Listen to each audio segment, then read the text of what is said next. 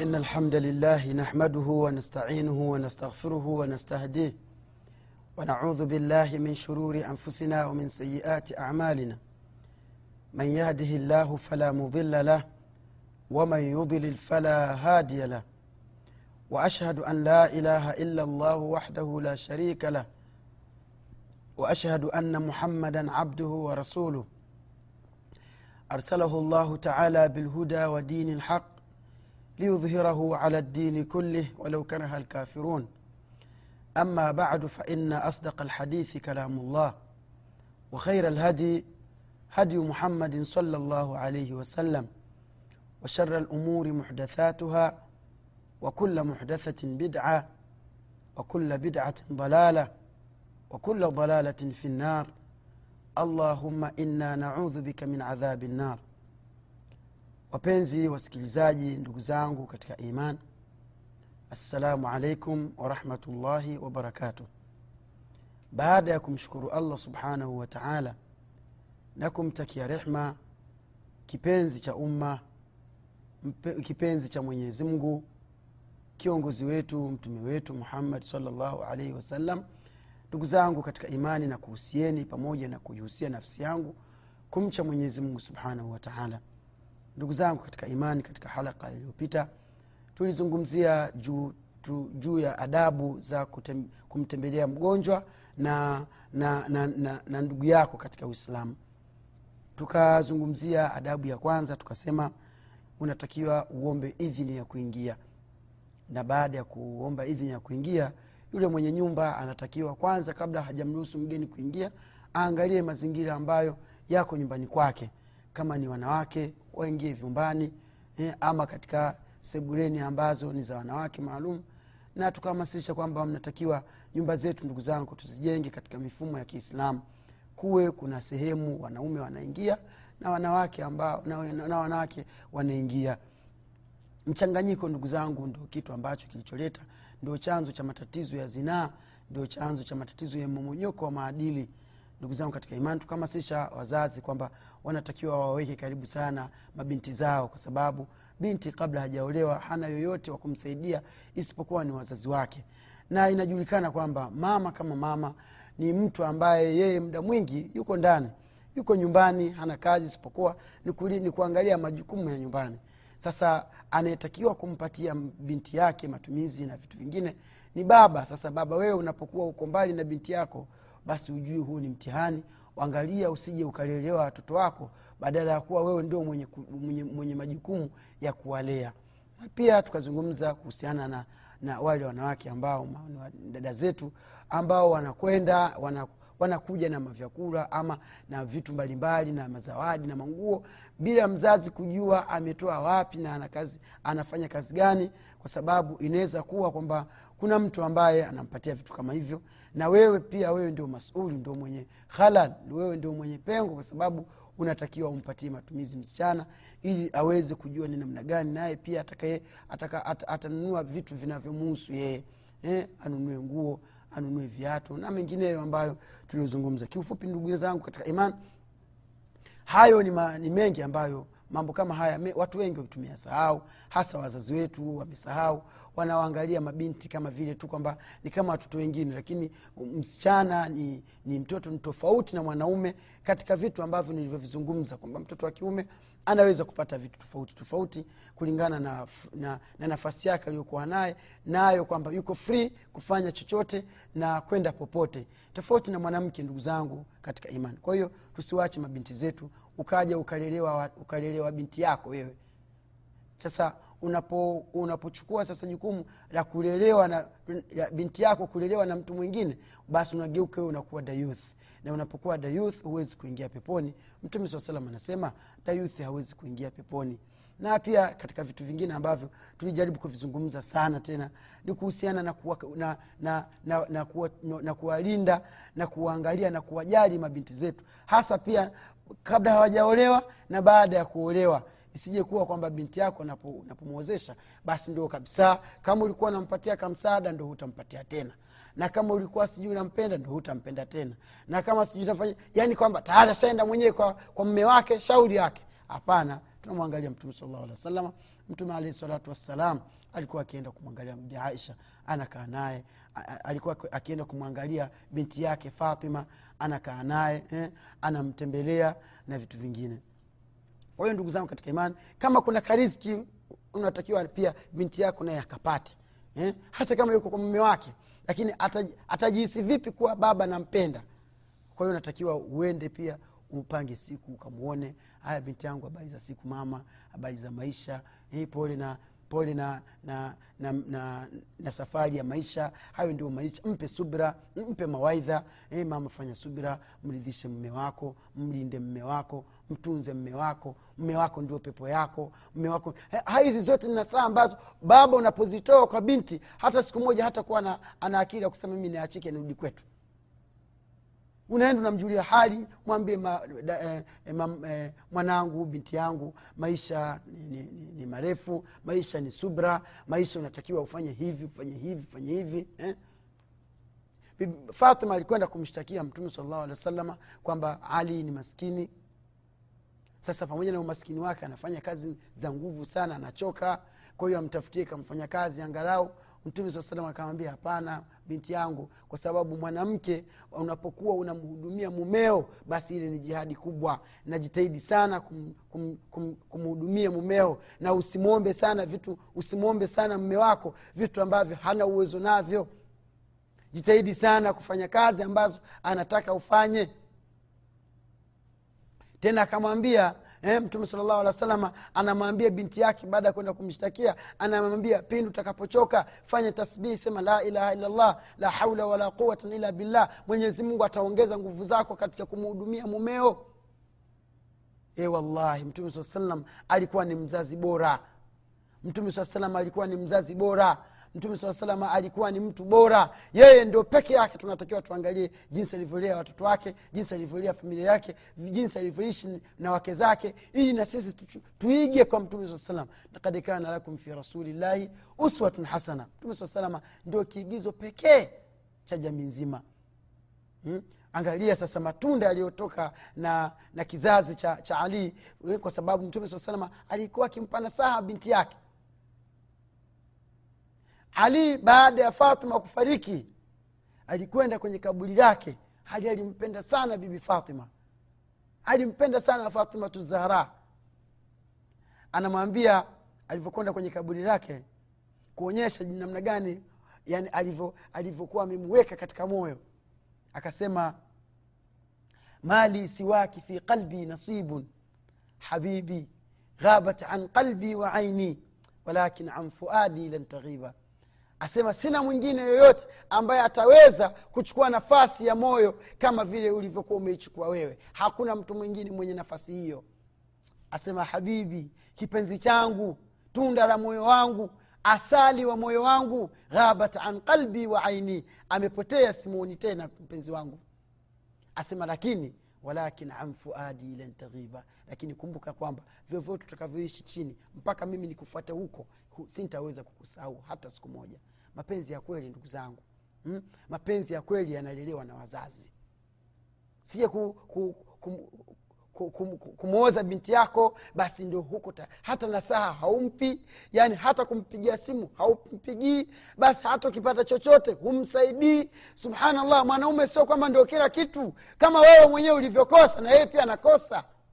Msaidie binti yako msaidie binti yako chochote ulichokuwa nacho mpe sio kwamba eti kisa kaolewa ndio kila kitu. Ndugu zangu katika imani twende katika adabu ya pili miongoni mwa adabu za kumtembelea mgonjwa na adabu za kumtembelea ndugu yako katika imani. Swala la pili asema uh, anyaghudha basarahu. Unapoingia kwa mgonjwa sasa usharuhusiwa kuingia bwana karibu basi kitu cha kwanza pia unachotakiwa kuwa kukifanya basi macho yako uyainamishe chini. Si umenielewa vizuri. Umeenda kumtembelea mgonjwa au umeenda kumtembelea ndugu yako katika imani basi macho yako uyainamishe chini. Antaghudha basaraka macho yako uyainamishe chini. Kwa nini wanachuoni wamezungumza wame, wame, wame hivyo kwa sababu kuna watu subhanallah ni mtihani. Yaani yeye anapoingia sehemu hata acha chochote isipokuwa amekiangalia. Jicho mara imeenda juu mara kwenye hivi mara huyu ana- ana hapo moyo wake unaandika tu. "Ah, nimeona kwa fulani hiki. Yaani vitu vyote utabaki umeviona. Ndugu yangu sio uislamu huo. Unatakiwa uinamishe macho yako usiangalie vitu vya watu usiangalie mali za watu wewe ulichokifata ni kwenda kumwona ndugu yako kumtembelea na sio kuhesabu vyote ambavyo anavyomiliki yeye. Ah, nimeenda kwa, kwa fulani bana hapo sasa kijiweni sasa. Nimeenda kwa fulani se ana hiki ana hiki. Uenda kumsababishia matatizo majambazi wasija kumwingilia inamisha macho yako ndugu zangu usiende tu ukatoa macho maanake waswahili wenyewe anasema usitoe macho kama fundi saa. Wamjua fundi saa. Fundi saa ana jicho lake kubwa analiweka kwenye jicho lake ili kuangalia zile zile spare za saa vile ni ndogo. Hasa mwenyewe umeingia kwa, kwa kumtembelea ndugu yako. We tena ndugu yako ndo huna habari naye kabisa. Waangalia busati sijui mtoa hivi makochi sijui ako hivi tv sijui iko hivi sijui pale juu kuna hiki sijui saa yake iko hivi haya kama utakuta yuko hivyo na kama utakuta na ah, bana nimeingia bana jamaa na tu. Nimekaa chini mpaka kanzu yangu pia imechafuka. Ndugu zangu huu sio uislamu sasa unatakiwa unapoingia kwa ndugu yako basi antaghudha basarak macho yako uyainamishe chini. Usinyanyue macho ukaangalia huku na huku.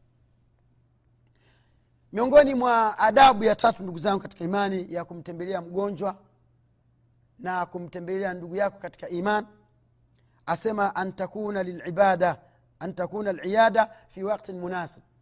Kwamba kule kuwe kutembea kwako kuwe ni katika wakati maalumu maake kuna nyakati zimekatazwa kiislamu kumtembelea mtu. Hizo nyakati nazozikumbuka ni chache. Miongoni mwa hizo ni kumtembelea mtu baada ya salatu dhuhur fi dhahira. Wakati ule ni wakati ambao watu wanapata kailula wanapumzika. Sasa wewe wakati huo usiende kumtembelea. Islamu imekataza kabisa. Mtu anazungumza kwamba ni wakati ambao mnaziweka mna- mnavua nguo zenu. Mara nyingi wakati ule mtu ashajipiga ugali safi eh, mpunga safi eh, kashajipiga vitu kabisa si mchezo ni wakati wake sasa wa kupumzika. Kwa hiyo usiende tena kungua milango eh, mara unagonga milango tena. Ah, ah, wakati ule sio wakati wa ziara ni wakati ambao umekatazwa baada ya salatu dhuhuri sasa wakati ule ni wakati ambao pengine mtu anataka kupumzika na mkeo au pengine mtu anataka tu kupata kailula angalau akili aitulize na wakati mwingine katika nyakati ambazo zimekatazwa kutembelea kumtembelea mtu ni baada ya salatu lisha kwa sababu mtume saa salam alikuwa akichukia sana eh, kuzungumza baada ya swala ya isha. Ni nyakati ambazo natakiwa mtu ulale mapema ili kama unasimama usiku usimame mapema na ili uweze kupata uchangamfu wa kuswali wa kuamka kuswali salatu lfajiri kwa hiyo unatakiwa umtembelee mgonjwa ama ndugu yako katika imani katika nyakati maalum ama wale wagonjwa ambao wako mahospitalini wale kuna nyakati maalumu ambazo zimepangwa na idara ya hospita, ya, ya hospital. Yani ile ile hospitalini ile hospitali ambayo yule mgonjwa amelazwa kule basi kuwa kuna nyakati maalum za kutembelea wagonjwa zinajulikana. Sasa wewe unatakiwa uzitumie nyakati hizo. Hata kama katika majumba zimekatazwa lakini kwa sababu pale hospitalini wameruhusu unatakiwa uzitumie kwa sababu hautapata njia nyingine eh, muda mwingine wa kuweza kumtembelea ndugu yako katika imani ndugu zangu katika imani baada ya hapo unapokuwa tayari sasa ume, umeshafika kwa mgonjwa ama kwa ndugu yako anasema kama ni mgonjwa unatakiwa ukae karibu naye anyajlisa kariban eh? unatakiwa ukae karibu na yule mgonjwa halafu uchukue mkono wako wewe uuweke usoni mwake ama kichwani mwake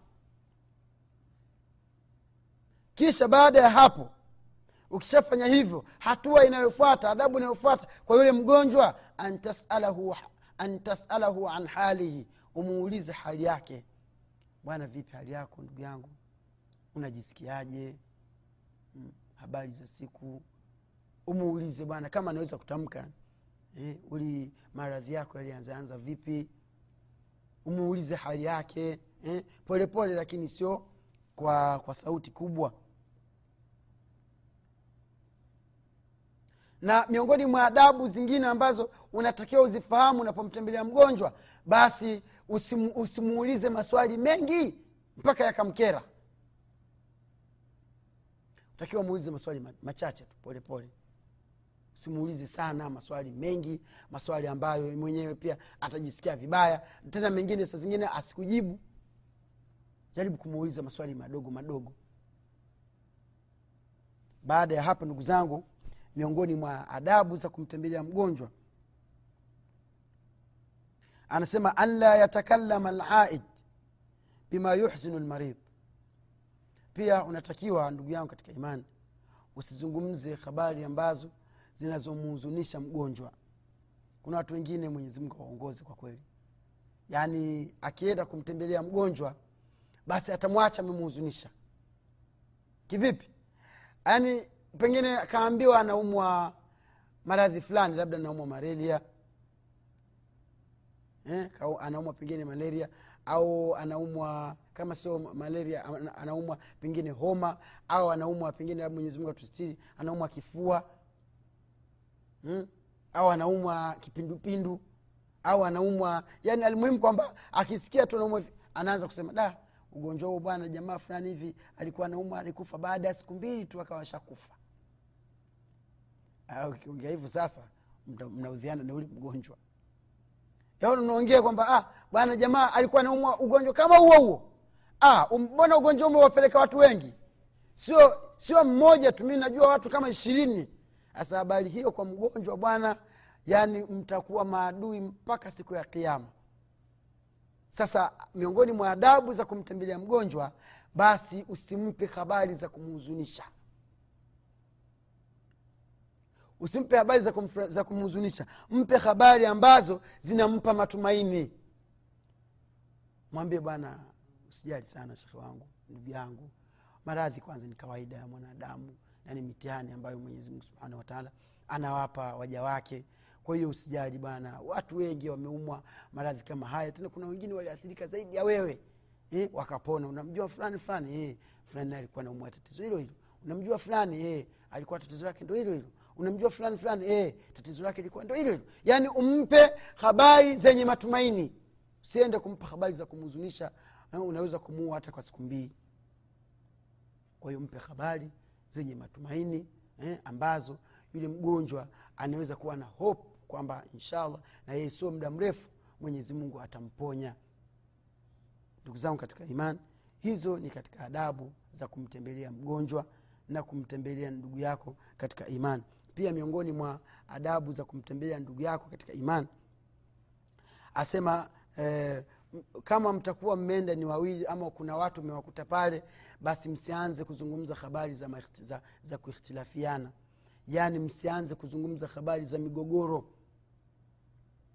Mtu pengine mlikuwa mnabifu naye mtu ulikuwa pengine labda eh, una kinyongo naye kwa hiyo mmekutana kwa mgonjwa basi kwa, kwa ile kukutana kwa vile ambavyo mmekutana kwa mgonjwa basi ndio sehemu sasa ya kuanzisha dibeti we sulifanya hivi bwana. Wewe sulifanya hivi. Wewe sulifanya hivi. Sasa swala kama lile lina- linamfanya mgonjwa ajisikie vibaya. Kwa hiyo unatakiwa unapokwenda kumtembelea mgonjwa basi pale msianze kuongea habari ambazo ni za kuhitilafiana za migogoro za mizozo na mambo mengine. Ni vitu ambavyo vimekatazwa ndugu zangu katika imani katika adabu za kumtembelea mgonjwa. Ndugu yangu katika imani adabu ya tisa miongoni mwa adabu za kumtembelea mgonjwa asema an la yutila ljulusa indahu. Anla yutila ljulusa indahu. Kwamba yule ambaye anayemtembelea mgonjwa basi asikae sana pale kwa mgonjwa mwenye kaenda asubuhi anakaa pale mpaka saa tisa. Hmm? au umeenda saa tisa unakaa pale mpaka saa kumi na mbili eh, saa kumi na eh, kama ndo saa kumi na ngapi. Unakaa yani ni vitu ambavyo kwa kweli havitakiwi. Unatakiwa unapokwenda kumwona mgonjwa basi ukae muda mdogo usikae muda mwingi nenda muda tu ambao ni wa kawaida tu lakini sio kwamba unarefusha kikao na wakati saa zingine pia unaleta msongamano wa watu kwa sababu watu wengi wanakuja kutaka kumtembelea na wewe uko hapo umeshakaa masaa mengi unatakiwa uondoke uache nafasi kwa watu wengine. Vile vile kama umemtembelea ndugu yako katika uislamu ukimtembelea ndugu yako katika uislamu unatakiwa usikae sana usikae sana mpaka kakuchoka angalia temu ambazo ni za kawaida nusu saa saa moja saa moja na nusu. Angalau hiyo kidogo at lakini kama ukikaa sana inamaana kuna baadhi ya vitu amevisimamisha kwa ajili yako. Sasa utajidi kumweka badala ya kuvimalizia hawezi kuvimalizia kwa sababu yako. Sasa badala ya kuwa ilikuwa ni raha inaweza ikawa ni karaha. Ni vitu ambavyo katika dini havitakiwi. Nadhani ndugu yangu katika imani unanipata vizuri unanielewa vizuri lengo langu mimi nataka uzijue uijue dini yako. Haya ndio mambo aliyokuja kutufundisha mtume salllahu alaihi wasallam. Sio uende mwenyewe ujenge kibanda hapo. Haitakiwi. Utakiwa ziara iwe ni kwa muda maalumu. Maanake mkikaa sana mnaweza pia baada ya kuwa ilikuwa ni ibada mkaingia katika dhambi mkaanza kuingia katika aibu za watu maana maneno yakiisha unajaribu kutafuta maneno mengine huyapati kwa hiyo inabidi uanze kuzungumzia aibu za watu. Mtu fulani bwana haogi. Mtu fulani unavyomwona vile hey, aha, yule bwana hali. Mtu fulani hey, ana madeni huyo. Kuna siku tu polisi tunaona wanakuja kumchukua. Mtu fulani fulani hey, yuko hivi. Mnaanza sasa kuingia katika kuongelea aibu za watu matokeo yake badala ya kuwa ilikuwa ni ibada baadaye inakuwa tena mnapata dhambi. Sasa inakuwa haina maana. Kwa hiyo unatakiwa unapokwenda kumwangalia ndugu yako unaenda kumwangalia mgonjwa eh, usikae muda mrefu sana. Unatakiwa ukae muda ambao ni wa kawaida. Ndugu yangu katika imani miongoni mwa adabu za kumtembelea mgonjwa ni adduau lilmarid. Unatakiwa umwombee mgonjwa dua. Yaani unapokwenda kumwona unapokwenda kumtembelea basi umwombee um, um, um, dua na zimethibiti mtume salllahu alaihi wasallam alikuwa akienda anawaombea dua wagonjwa. Sasa hapa katika kumwombea dua mgonjwa ndugu zangu katika imani katika kumwombea dua mgonjwa kuna baadhi ya watu huwa wanakosea. Anaenda pengine hospitalini anaenda kumwangalia yule ndugu yake mwenyewe ambaye aliyemfuata. Pengine labda ndugu yake anaumwa huko sasa ana, akifika pale kwenye kitanda anakaa pale pale akiondoka anaondokea hapo hapo. Na wakati katika ile katika kile chumba ambacho alicholala yule, yule ndugu yake kuna wagonjwa wengine. Sasa adabu za kumtembelea mgonjwa unatakiwa unapofika kamwangalie ndugu yako kama ni ndugu yako msalimie na nini. Baada ya hapo uwazungukie watu wengine. E, mgonjwa habari sasa hizi unajisikiaje ndugu yangu usijali mwenyezimungu atakuponya, atakuponya. Fanya subira ni kazi yake mwenyezi mungu. Inshallah mwenyezi mungu atakijalia utapona bwana usijali. Yaani wape zile nasaha eh? unawapa yale matumaini wale wagonjwa wengine. So mwenyewe umekuja na mautipoti yako yamejaa mipunga yamejaa mapilau ma, ma, ma, ma za, chai za maziwa uji sijui wa ulezi sijui uji wa nini. Vyote hivyo unafika unampatia ndugu yako tu. Basi nunua nunua angalia hata machungwa machungwa eh, nunua nunua pengine na vitu vitu vingine nunua nunua juisi juisi hizi fika pia na wengine uwagawie jamani juisi ni yawote ukitaka kunywa njo tu unywe basi. Ili angalau unaweza ukaondoka pengine ndugu yako akapata matatizo akapata pengine shida alafu mmoja katika wale wanaouguza wagonjwa wengine akamsaidia. Katika wakati ambao wewe utakuwa haupo akatoa msaada akamsaidia lakini ukifanya hivyo inaweza kupelekea kwamba ah, kwanza mwenyewe maji kuku si wanamletea mwe, wanamletea mwenyewe tu. Sisi wanatuangalia acha afe huko watajijua mwenyewe. Unakuwa umesababisha chuki kwa sababu ili odi kila kila wagonjwa wanahitaji vitu vizuri. Lakini okay umemletea pengine labda ni, ni chakula yule ndugu yako wali basi hata wengine basi wasambazie sambazie hata machungwa. Kila mmoja tunaridhika alhamdulillah bwana tumekuja kutembelewa tumegawewa machungwa ni vitu ambavyo ndugu yangu katika imani ni muhimu sana. Unatakiwa uzijue hizi adabu ili ukienda usi ibada yako iwe bora. Kwa sababu mtume saa salam anasema ina llaha hakika mwenyezimngu yuhibu, labda anapenda mja idha amila amalan anapofanya kazi an yutqinahu aifanye vizuri. Ina llah hakika mwenyezimngu yuhibu abdan idha, idha amila amalan an yutqinahu. Kwamba anapenda mja wake anapofanya ibada basi aifanye vizuri sasa ukifika usiishie pale kwa, kwa ndugu yako tu. Zungukazunguka kwenye odi zingine eh, kwa wagonjwa wengine ambao wako mle ndani wajulie hali halafu uji kukaa. Sasa miongoni mwa, mwa vitu ambavyo vinavyotakiwa pia unapofika pale kwenye yule mgonjwa uombee dua. Tena uzuri kwamba mtu anapokuwa ni mgonjwa unaenda kwenye kichwa chake ukimshika kwa kumwombea dua analainika kabisa anakubali yuko tayari hana jinsi wamwombea dua na dua zimethibiti katika, katika hadithi za mwada mtume sala llahu alehi wa sallam eh? kuna kuna dua ambazo ni nyepesi kabisa zinazojulikana la basa tahuran insha allah mtume saa salama alikuwa anawe, anaenda anachukua mkono wake anaweka kwenye kichwa cha mgonjwa anamwambia la basa tahuran insha allah bana usijali utapona mwenyezimungu atakuponyesha wakad qala salllahu alaihi wasallam hmm? Na mtume saa salama alisema maneno, maneno haya kwamba eh, allahuma ashfi saad. Saad alivyokuwa mgonjwa mtume saa salama alikwenda kumtembelea akamwambia allahuma ashfi saad. Akawa namwombea ewe mwenyezi mungu mponye saadi akasema maneno haya mara tatu.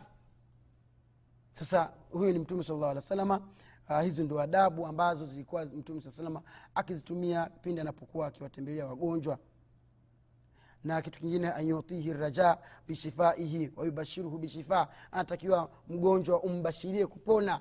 Bana usijali inshallah baada ya wiki tutakuwa umeshaondoka. Utarudi zako nyumbani na familia yako na watoto wako. Bwana usijali inshallah mungu yupo atakusaidia.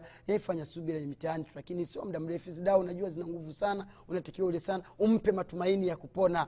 Ndugu zangu katika imani kiufupi hizi ndio adabu za kumtembelea mgonjwa na kumtembelea ndugu yako katika imani. Tunatakiwa tuziweke katika akili tuziweke katika uh, matendo yetu ya kila siku tuzitumie ili tusije tukapata matatizo ambayo siku ya kiama tutakosa majibu ya kujibu. Mpaka hapa ndugu zangu katika imani nikwambieni kwamba panatosha. Tukutane tena katika kipindi chetu hiki hiki lakini katika halaka nyingine mpya ambayo mwenyezimungu subhanahu wataala akitujali so katika halaka mpya katika uh, hatua nyingine hadithi zingine. Tumwombe mwenyezimungu subhanahu wataala atupe imani thabit na atusamehe madhambi yetu na wazazi wetu na mashekhe zetu na waislamu wote. Subhanaka allahuma wabihamdik nashhadu an la ilaha illa ant نستغفرك ونتوب إليك والسلام عليكم ورحمة الله وبركاته.